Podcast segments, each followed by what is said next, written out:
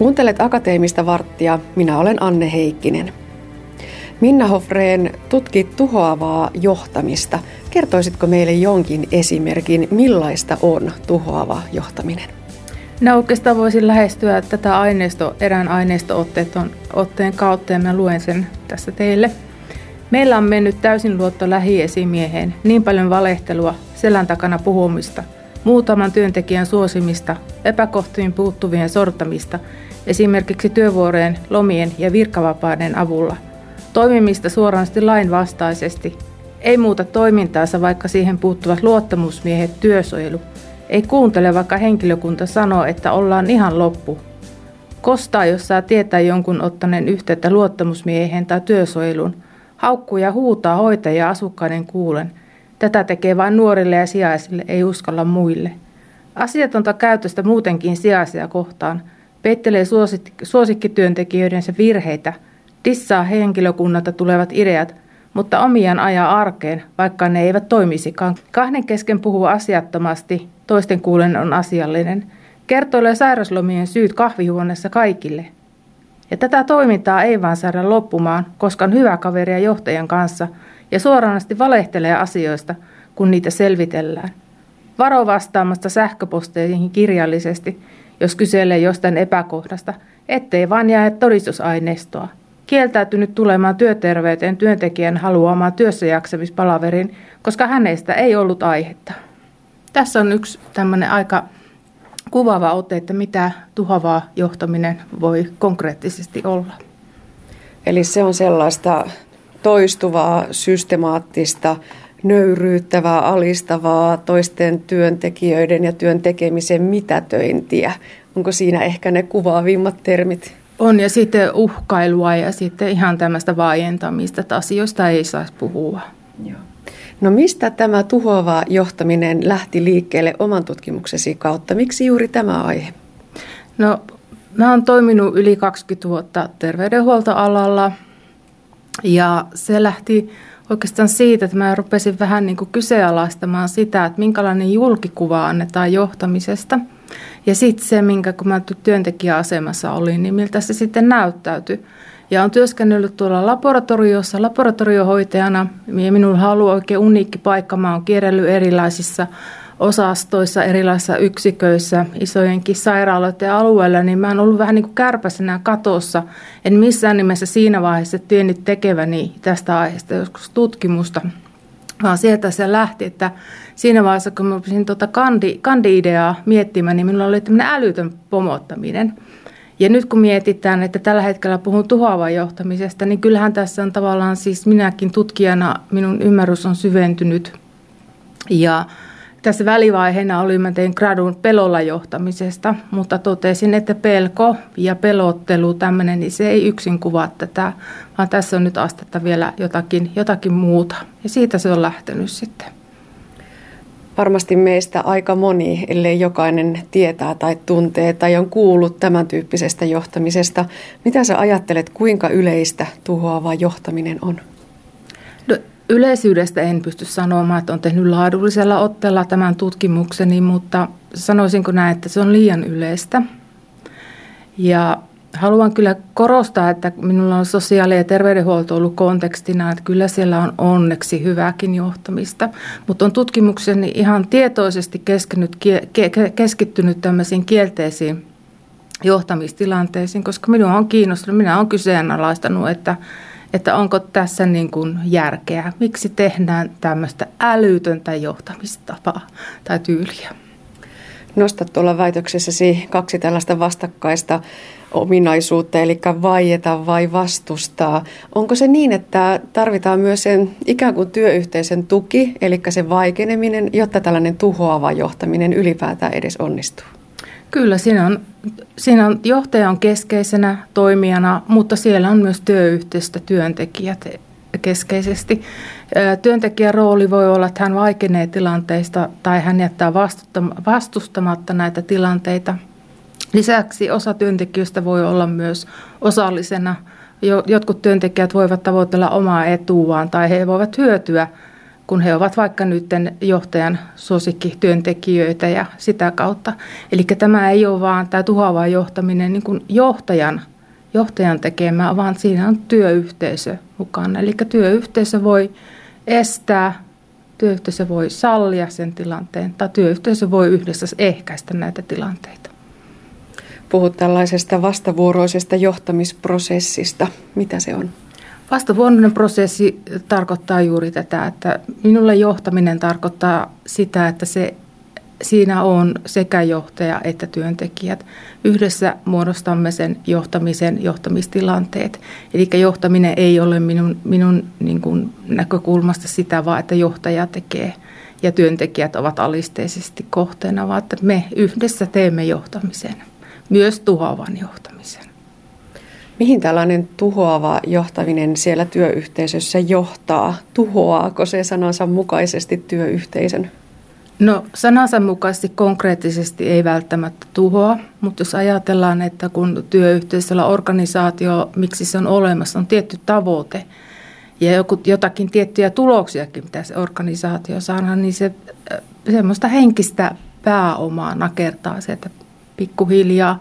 Ja väittäisin, että se voi jossakin määrin myös johtaa siihen, että ihmisiä irtisanoutuu työyhteisöstä, osaamista karkkaa, ihmisiä on sairaslomalla. Että sitä kautta se niin kuin vaurioittaa ja tuhoaa työyhteisöä. Ja se työntekijöiden osaaminen on ikään kuin vajaa käytöllä. Kyllä. Siitä ei saada sitä parasta irti. Kyllä, se on erittäin voimakkaasti vajaa käytöllä. No voiko se tuhota yhden työntekijän? Jos tuhoava johtaja alkaa pommittaa yhtä työntekijää, niin jos koko yhteisö ei välttämättä tuhoudu, niin voiko tämä olla tuhoisaa yhden työntekijän kannalta? No aineistossani on tullut esimerkiksi esimerkkejä, missä on kirjoitettu tai kerrottu sitten tilanteesta, että tällainen työntekijä on ollut pitkillä sairaslomilla ja voi olla sitten jopa, että hän on niin pahasti ikään kuin vaurioitunut, että hän ei enää kykene töihin. Tai sitten hän irtisanoutuu siitä, että kyllä siinä on niin kuin henkilökohtaisestikin niin on aika rankkoja, rankkoja tilanteita nämä. Puhut Minna Hofrein tällä väitöksessäsi tällaisesta neljästä johtamisulottuvuudesta, joiden kautta tämä tuhoavaa johtaminen havainnollistuu. Kerrotko hieman näistä? No nämä neljä johtamisulottuvuutta, niin on ensimmäisenä on niin suosiva epäoikeudenmukainen johtaminen. Sitten on tämmöinen itsevaltainen, itsevaltainen jyräävä johtaminen. Sitten on tämmöinen korostuneen kontrolloiva ja käskyvaltainen johtaminen. Ja neljäntenä piirteenä on sitten tämmöinen passiivinen poissa oleva johtaminen. Ja näiden neljän johtamisulottuvuuden kautta niin olen päästy pikkusen paremmin niin kuin pureutumaan siihen, että mitä, mitä tässä johtamistilanteessa tapahtuu sitten. Eli se on neljä erilaista ulottuvuutta, joiden kautta voidaan tarkastella sitten näitä tilanteita. Mm, kuinka erilaisia ne ovat, jos no, vertaa keskenään? No ne ovat erilaisia. Esimerkiksi tämmöinen passiivinen mm, tämmöinen antaaminen, johtaminen. Eli johtaja voi olla fyysisesti kokonaan poissa, tavalla hän on erittäin passiivinen niissä tilanteista. Tuolla aineistossa esimerkiksi kuvataan tilanteita, että johtaja saattaa käydä vain kehityskeskusteluissa työyhteisössä, eli noin kerran vuodessa, riippuen tietysti aina työyhteisöstä.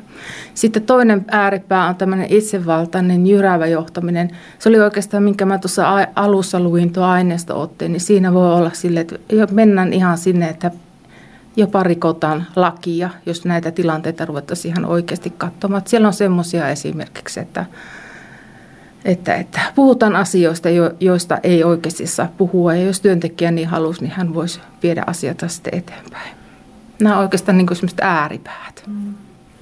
No nyt me on tarkasteltu tätä ilmiötä lähinnä sitä työntekijöiden, työyhteisön näkökulmasta. Jos käännetään katsetta sinne johtajaan, niin miksi ihmeessä kukaan käyttäytyy tuhoavan johtajan tavoin? No itse asiassa tämä ei ole ollut sitten taas ihan semmoiset, että mä olisin lähtenyt niin kuin tämmöisiä johtajan yksilöllisiä piirteitä tai, tai että miksi hän käyttäytyy tällä tavalla. Että mä oon enempi lähestynyt asiaa sille, että tämä on kumminkin vastavuoroinen prosessi. Ja sitä kautta niin en ole pyrkinytkään, en ole pyrkinyt tyypittelemään johtajia enkä ole pyrkinyt tyypittelemään työntekijöitäkään mihinkään kategorioihin tai lyömään leimaa, että nämä on tämmöisiä. Palataan sitten sinne turvallisille vesille, eli siihen työyhteisöön ja siihen, miten työntekijät suhtautuivat. Kerrotkin hieman jo siitä, mutta puhutaan vielä tarkemmin. Onko niin, että välttämättä kaikilla työyhteisön jäsenillä ei ole edes kokonaiskäsitystä tai taikka tuota sellaista havaintoa siitä tilanteen vaurioittavuudesta, vaikka se kollega saattaa kärsiä todella paljon tästä johtamistyylistä? Kyllä. Siis osa ihmisistä ei yksinkertaisesti he eivät tajua, että, että kuinka vaurioittavia nämä tilanteet on, tai he eivät ole itse joutunut tavallaan tämmöisen tilanteen niin kuin ikään kuin uhriksi, niin ei sitten osata asettautua, että miltä se tuntuu. Ja näissä tilanteissa niin oikeastaan se, mikä tuolta minun aineistosta sitten, kun minä sen tavallaan se hyppäsi sieltä minun silmille, niin yhä enempi se minua niin kuin häiritsee se, että näissä tilanteissa käännetään selkä tämmöiselle ihmiselle, joka sitten on konkreettisesti tavallaan ikään kuin uhrina tai näiden tilanteiden kohteena. Ja tämä on minusta se raadollisin tässä, että tämmöinen ihminen saatetaan jättää aivan yksin.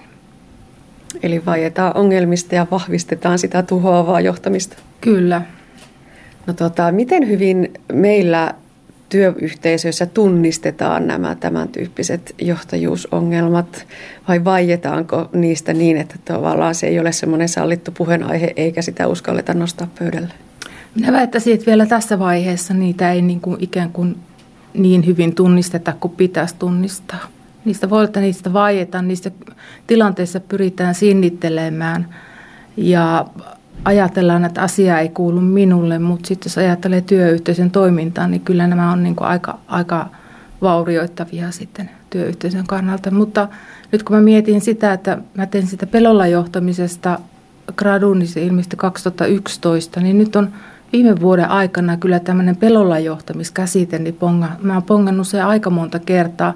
Ja samoin yhteiskunnassa niin puhutaan nykyään asioista, jotka on, niin kuin, saattaa olla kielteisiä ja tämmöisiä. Esimerkiksi Me Too-kampanja, niin pikkuhiljaa on ruvettu yhä enemmän niin nostamaan näitä asioita esille. Ja minusta se on hyvä asia, että asioista uskalletaan puhua. Ja silloin kun niistä tunnistetaan ja niistä puhutaan, niin silloinhan niihin pystytään jotakin vaikuttamaankin ja puuttumaan listaa täällä väitöksessäsi sitä toimijoiden yhteistä vastuuta, eli siellä yhteisössä joko sallitaan tai ylläpidetään tai estetään tätä tuhoavaa johtamista, niin, niin tota, millä tavalla, minkälaisin vinkein, millaisin keinoin sitä estämistä voisi lähteä toteuttamaan siellä omassa työyhteisössä, jotta tällaista tuhoavaa johtamista ei siellä esiintyisi?